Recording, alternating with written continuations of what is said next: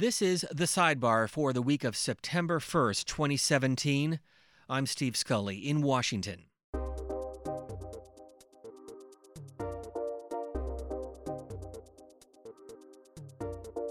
In order to minimize the U.S. role in the fighting, you have to build uh, local institutions so the Afghans can take the fight to those who will not reconcile uh, with them.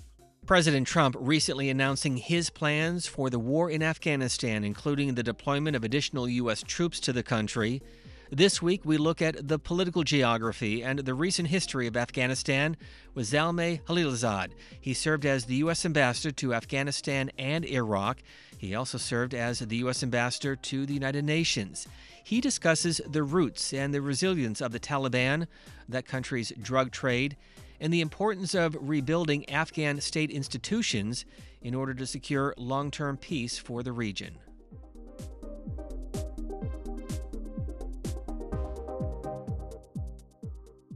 Ambassador Khalilzad, as we try to better understand Afghanistan, a country that the U.S. has been involved with for the last 16 years, can you give us a sense of the political geography of the country?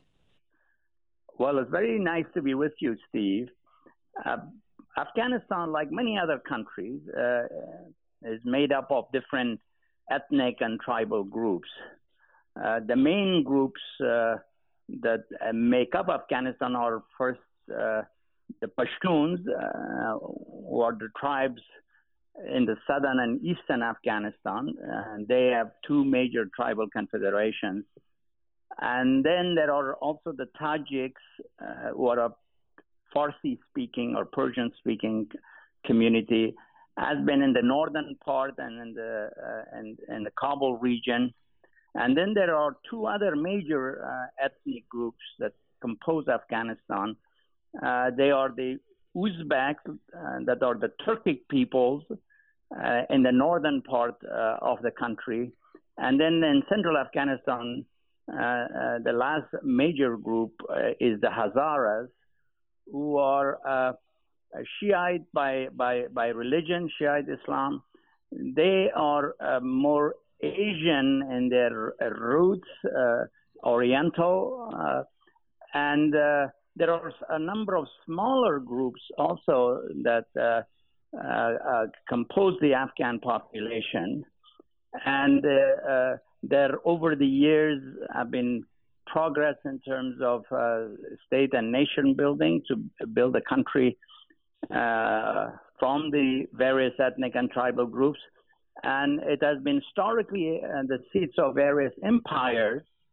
but Afghanistan as a country uh, was formed uh, um, at the end of the 18th uh, century, and and its borders, the current borders, are the result of the competition between the British and the Russian empires that were expanding towards each other, and Afghanistan became a buffer state uh, with some of the uh, uh, tribes, especially the Pashtun tribes, being divided uh, ultimately between Afghanistan and Pakistan. So you have uh, uh, the same tribes that are on both sides of that border.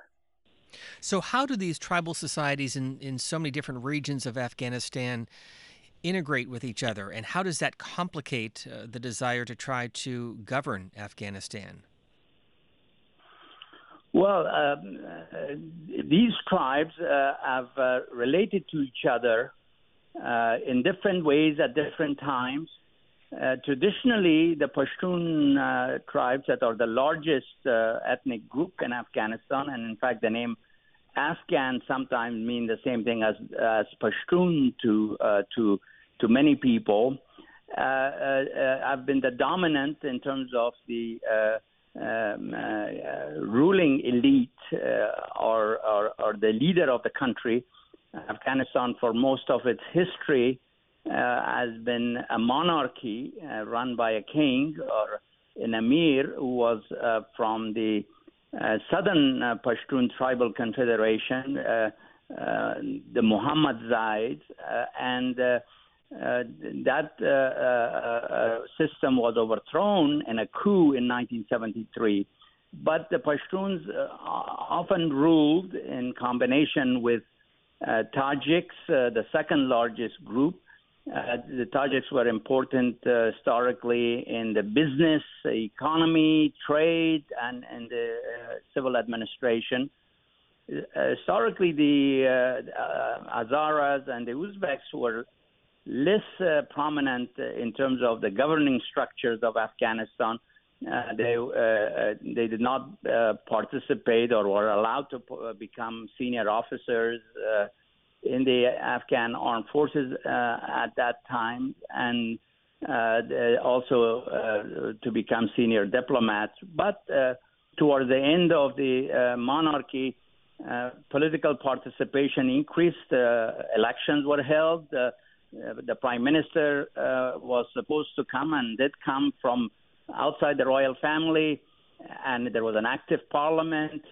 Uh, and uh, but all of that came to an end uh, when uh, a coup happened in 1973 uh, that had the Soviet support. Initially, that coup uh, was headed by a relative of the king, but then he in turn was overthrown in 1978 and by a pro-Soviet uh, group, and that group ran into difficulty, and then the Soviets had to come in uh, to uh, to uh, preserve uh, the rule of that group, and that led to the Soviet invasion and the Afghan resistance that lasted for some eight or nine years, uh, followed by a civil war, followed by the Taliban uh, rule, which was a, a Pashtun group essentially, but quite religious fundamentalist extremists, and 9/11 uh, happened when they allowed uh, uh, Al Qaeda to have a base in Afghanistan, and uh, since uh, that time,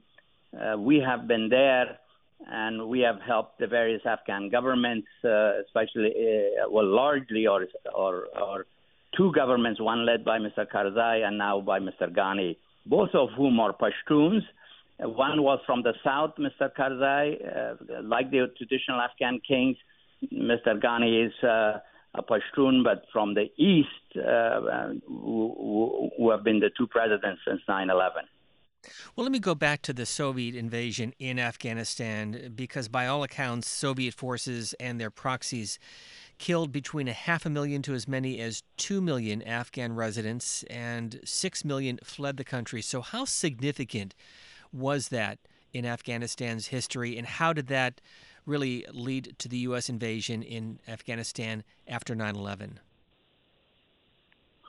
Well, the uh, uh, Soviet invasion had uh, uh huge consequences for Afghanistan. As you say correctly, uh, um, uh, some 6 million Afghans became external refugees out of a population of maybe 24 million and then uh, several other uh, million uh, became internal uh, uh, migrants or, or, or uh, IDPs, and the number of people killed or injured, although there are no exact estimates or in the millions, and Afghanistan has never recovered from that from that war. The United States assumed uh, that the Soviet Union would ultimately prevail, although we did assist uh, uh, the opposition groups that were fighting the Soviets from bases in Afghanistan, uh, from bases in uh, or, or, or uh, locations in Pakistan. The majority of the Afghan refugees went to Pakistan, and uh, that uh, that uh, mm, assumption about the inevitability of the Soviet victory turned out to be wrong, although it was a reasonable assumption. And then the groups that that uh, played a major role in pushing the Soviets out, uh, fought each other uh, about who should govern afterwards. And the experience of the resistance against the Soviets and the fact that they were uh, being assisted from uh, Pakistani territory with the support of the Pakistani military intelligence gave Pakistan huge influence over Afghan groups. And one of the uh, uh the features of post-Soviet Afghanistan has been uh, the uh, greater influence that Pakistan exercised in Afghanistan which in turn was resisted by Iran, the other neighbor of Afghanistan, which also shares uh, ethnic and linguistic and historic ties uh, to populations uh, in parts of Afghanistan. And, uh, and uh, uh, one of the groups um, that was involved in the resistance against the Soviets uh, over time became the backbone of a group called the Taliban, or also, as I said before, a Pashtun group. But uh, they took advantage of the unhappiness of the Afghan population with the civil war, the destruction of Kabul, the destruction of the state institutions.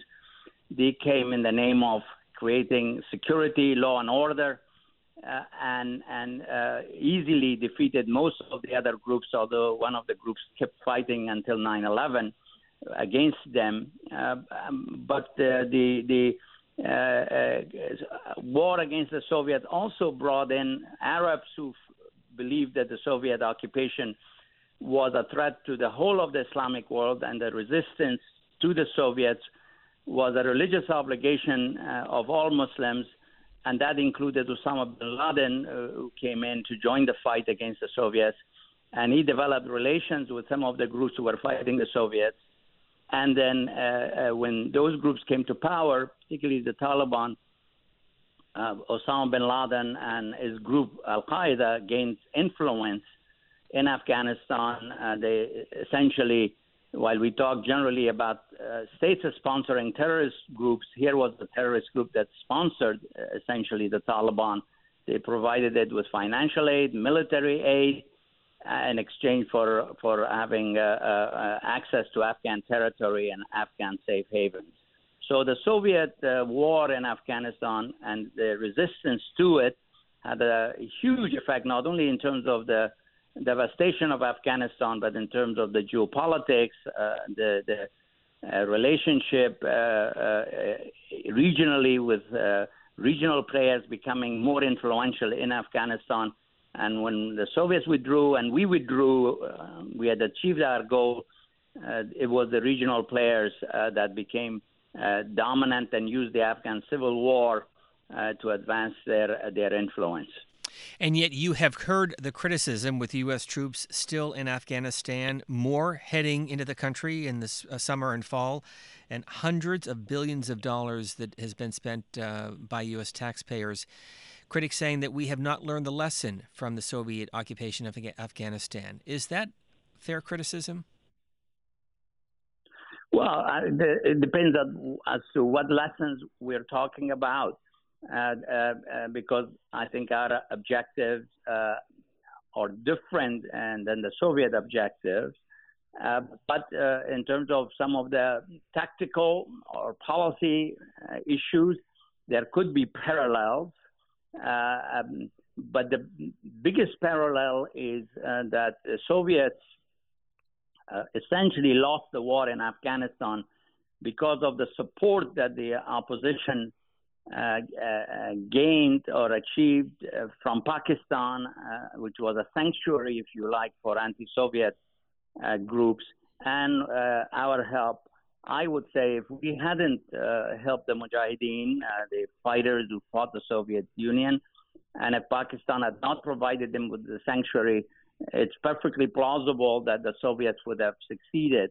We uh, did not learn the lesson, uh, perhaps, uh, that sanctuaries are very important. Now Pakistan is uh, providing sanctuaries to groups that are fighting us. And uh, uh, we uh, um, did not pay adequate attention, some would argue, and I associate myself with that, uh, to pay attention to this issue and perhaps dealt with it more effectively than we have. And that's why the Trump administration review, one essentially new feature that it has, that it recognizes front and center the role of sanctuaries and the role of Pakistan. While the previous administrations tried to encourage Pakistan to stop the sanctuary policy, they were not as focused on it as uh, at least the statement made by President Trump is indicating. There was also uh, issues with regard to state building and uh, nation building and transformation of Afghanistan under the Soviets they were um, a secularizing uh, force that uh, sought to transform Afghanistan into a socialist republic. Uh, some have argued that we have pushed uh, too hard to bring about uh, a rule of law state in Afghanistan or to remake Afghanistan in our own image. that has led some, like the Trump administration, to say we will not do nation building in Afghanistan. But my judgment is that, uh, uh, uh, and we've had some success in this regard, in order to minimize the U.S. role in the fighting, you have to build uh, local institutions so the Afghans can take the fight to those who will not reconcile uh, with them. And that is uh, the buildup of Afghan forces, which could be called state or nation building. That will have to continue, and I think under the Trump proposed policy, that aspect will continue. But uh, of course, parallels could be drawn, but I think there are also significant differences between our objectives, uh, uh, us versus the Soviets, and our strategy. Uh, and and and uh, um, I think lessons could be learned from the Soviet experience. So, based on all that you've been saying, let me get to the question that many Americans continue to ask. Can Afghanistan be a self governing country? Can the U.S. leave Afghanistan? Or is the country going to become another South Korea? We have been in South Korea along the DMZ for the last 65 years. Could we, we be looking at that in Afghanistan? It could go either way. Uh, it depends uh, as to uh, what the situation uh, becomes, not only in Afghanistan but in the region, and it also depends on U.S. objectives uh, with regard to the region. If you assume that uh, the problem of terrorism and extremism remains a uh, dominant uh, foreign policy concern, and that we regard those trends or those problems as a threat to U.S. national security, and that we need to be in that region to respond in a timely manner to those threats and to shape the region Afghanistan is one of the places where we are welcomed. Uh, uh, the Afghan government and uh, the majority of the people, based on all indications, would like the U.S. to stay. So it could become uh, uh a bit like Korea or, or parts of Europe. Uh, but if um, there is an Afghan settlement that Pakistan helps, that Afghanistan's forces and the new strategy with regard to Pakistan produces a situation in which there is some kind of a deal help uh, by Pakistan, and part of that agreement is for U.S. forces to withdraw. Then uh, you could have uh, a, a, different outcome in terms of the U.S. presence. Uh, or alternatively, either because we succeed or because uh, of the the problems in Afghanistan and the region, this this president or a new president decides that uh, enough is enough and we need to withdraw our forces, then we could withdraw in Afghanistan in that scenario could go back uh, to a situation perhaps similar to uh, uh, pre 9 11, where we didn't participate directly in affecting the situation in Afghanistan. The Afghans fought each other, the regional players fought each other and Afghanistan became a base for international terrorists and extremists, which could happen. ISIS is trying to get a, gain a foothold uh, or a significant foothold. Already they are there to a degree after their defeat in Syria and in Iraq. So the future of Afghanistan is very contingent, uh, and uh, our own role in it uh, depends on, on, on not only uh, the, the uh, alternative futures in Afghanistan and in the region, and terrorism and extremism, but also uh, it, it would depend on U.S. objectives and U.S. strategy. Ambassador, is the Taliban on the ropes in Afghanistan? No, they are not. Uh, um, they have grown uh, somewhat stronger, uh, uh although uh, remember that at one point we had over 100,000 troops uh, in Afghanistan now we have uh, 8,400 and maybe uh, 4,000 more might join them. Uh, uh, the strategy of making the war be an Afghan war, Afghan forces fighting the Taliban, uh, um, has made progress, but I think there are dramatic reductions from 100,000 to 8,400. uh, the balance shifted uh, somewhat in favor of the Taliban. And the Taliban thought that we may withdraw altogether, and they uh, have tried to break the Afghan force. Uh, and and and they've taken over more areas than they had uh, uh, one or two years ago. Uh, and they, I believe they thought until the announcement of the strategy, we will see what the implementation would be like by the Trump administration. They thought time was on their side and that they could prevail.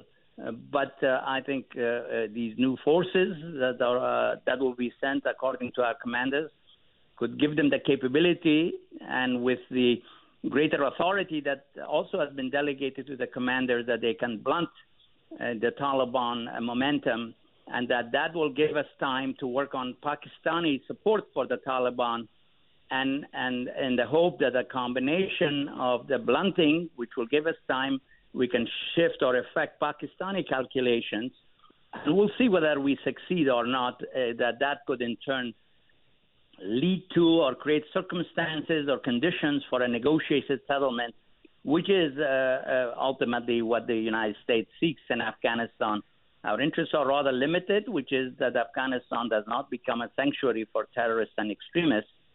And, uh, and if a settlement can give us that, uh, I think we would, uh, and I would advise that we support it and accept it. As you know, the U.S. is dealing with a major opioid and heroin related crises, especially in rural parts of the country. Is Afghanistan in part responsible for the influx of drugs here in the U.S.? Well, a lot of opium is produced in Afghanistan. The question really is who is producing and uh, uh, and processing and exporting that drugs. I think we don't know enough about that. Uh, uh, uh but there is no question that in the areas that are outside government control, largely, that a lot of opium is produced that in turn is processed into heroin. the UN has estimated, one UN agency, that the market value of that heroin is 50 to uh, 60 billion dollars, a huge amount of money. Uh, I sometimes think that the the war in Afghanistan may be more about that money uh, than some of the concepts that we talk about uh, uh, otherwise uh, with regard to strategic depth for Pakistan or Indo-Pakistan rivalry or Pakistan-Iran rivalry. Um, but we don't know enough. I think this is something that I hope uh, the current administration will focus on because if you come to a judgment and that uh, different players regionally make a lot of money from this and that they want the current conditions to continue because uh, of that uh, financial gain that they make. What is the implication for uh, for our strategy both in terms of the military presence but in terms of what we do? And I think this is uh, this is a, a, a, very important question that has been understudied in terms of its, its implications uh, for the uh, military and security circumstances that we find ourselves in Afghanistan. And finally, as our ambassador in both Iraq and Afghanistan, you know the region well. You've advised a number of presidents, including George W. Bush and Ronald Reagan. So let me ask you the question that we were told President Trump often asked during his negotiations and deliberations on what to do in Afghanistan. How do you measure U.S. success in that country? Well, I think the key measure of success is uh, are we uh, doing better? Are we making progress? Uh, can an Afghan uh, state uh, take over security responsibility for the country? Um, can we uh, prevent Afghanistan from becoming a sanctuary for Al Qaeda, ISIS, and other international terrorist groups? I think since 9 11, we have prevented uh, the sanctuary issue. We have made progress on Afghanizing uh, the war, uh, but uh, we're not quite there that they could do it entirely on their own without U.S. Uh, uh, support. I, President Obama thought that perhaps by the end of his term, this would be achieved he reluctantly agreed to uh, to preserve um, some uh, number of U.S. forces, 8,400, That was below what the military thought was necessary. They wanted uh, uh, 12 to 15,000 force. That is what uh, under President Trump uh, the military will get. Um, but those would be the measures. It depends, obviously, on what happens in the battlefield, uh, what Pakistan does in particular. It also depends on on uh, the Afghan politics, which at, at times has been dysfunctional. Uh, whether Afghans uh, will rise uh, for this last chance, and I believe that uh, this will be a last significant U.S. effort to give them a chance to succeed. And of course, uh, it depends how effective we are in implementing the new strategy. A lot of details are not yet clear. the president talked in very general terms often success or failure depends on the effectiveness of the implementation of what uh, the president or, or, or, other senior leaders would like to achieve in a particular country or target. So uh, I would say the objectives are relatively clear. Uh, the means, one could question whether, given the level of effort that we have made, whether we shouldn't have been further along and that leads some people to be uh, negative, to be pessimistic about the prospects of success. But on the other hand, there has been progress also, and that leads others to think that maybe with a better strategy, uh, with somewhat more uh, uh resources, with a sharp focus on the problem that we haven't focused on as much, the sanctuary issue in Pakistan, that we may have better, a better chance of success than was the case earlier. It's very complex, I, uh, and that much is clear. Well, I just have to quickly follow up on your your statement a moment ago. The last significant U.S. effort in Afghanistan. So, are you optimistic, pessimistic, or taking a wait and see attitude in terms of U.S. success in Afghanistan?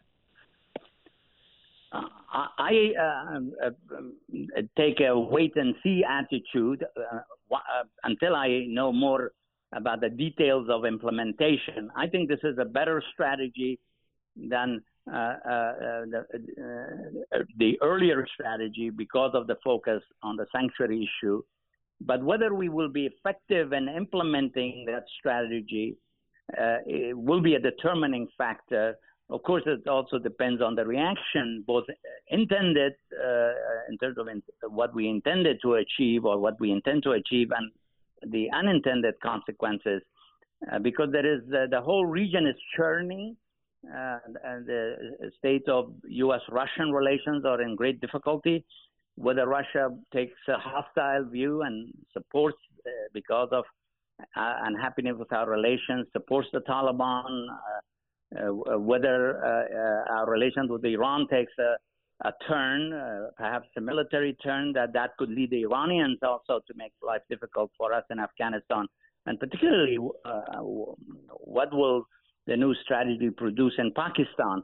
So uh, there is a degree of uncertainty in the current circumstances, and we and the Taliban are not the only players, or we, the Afghans and the Taliban, are not the only players. So there are a lot of churning, and, and uh, which may affect our prospects in Afghanistan. Ambassador Khalilzad, for your expertise and insights, we thank you for your time. I thank you. You've been listening to C SPAN's The Sidebar. Be sure to follow C SPAN and C SPAN Radio on Twitter and let us know what you'd like to hear about in future episodes by using the hashtag C SPAN Sidebar.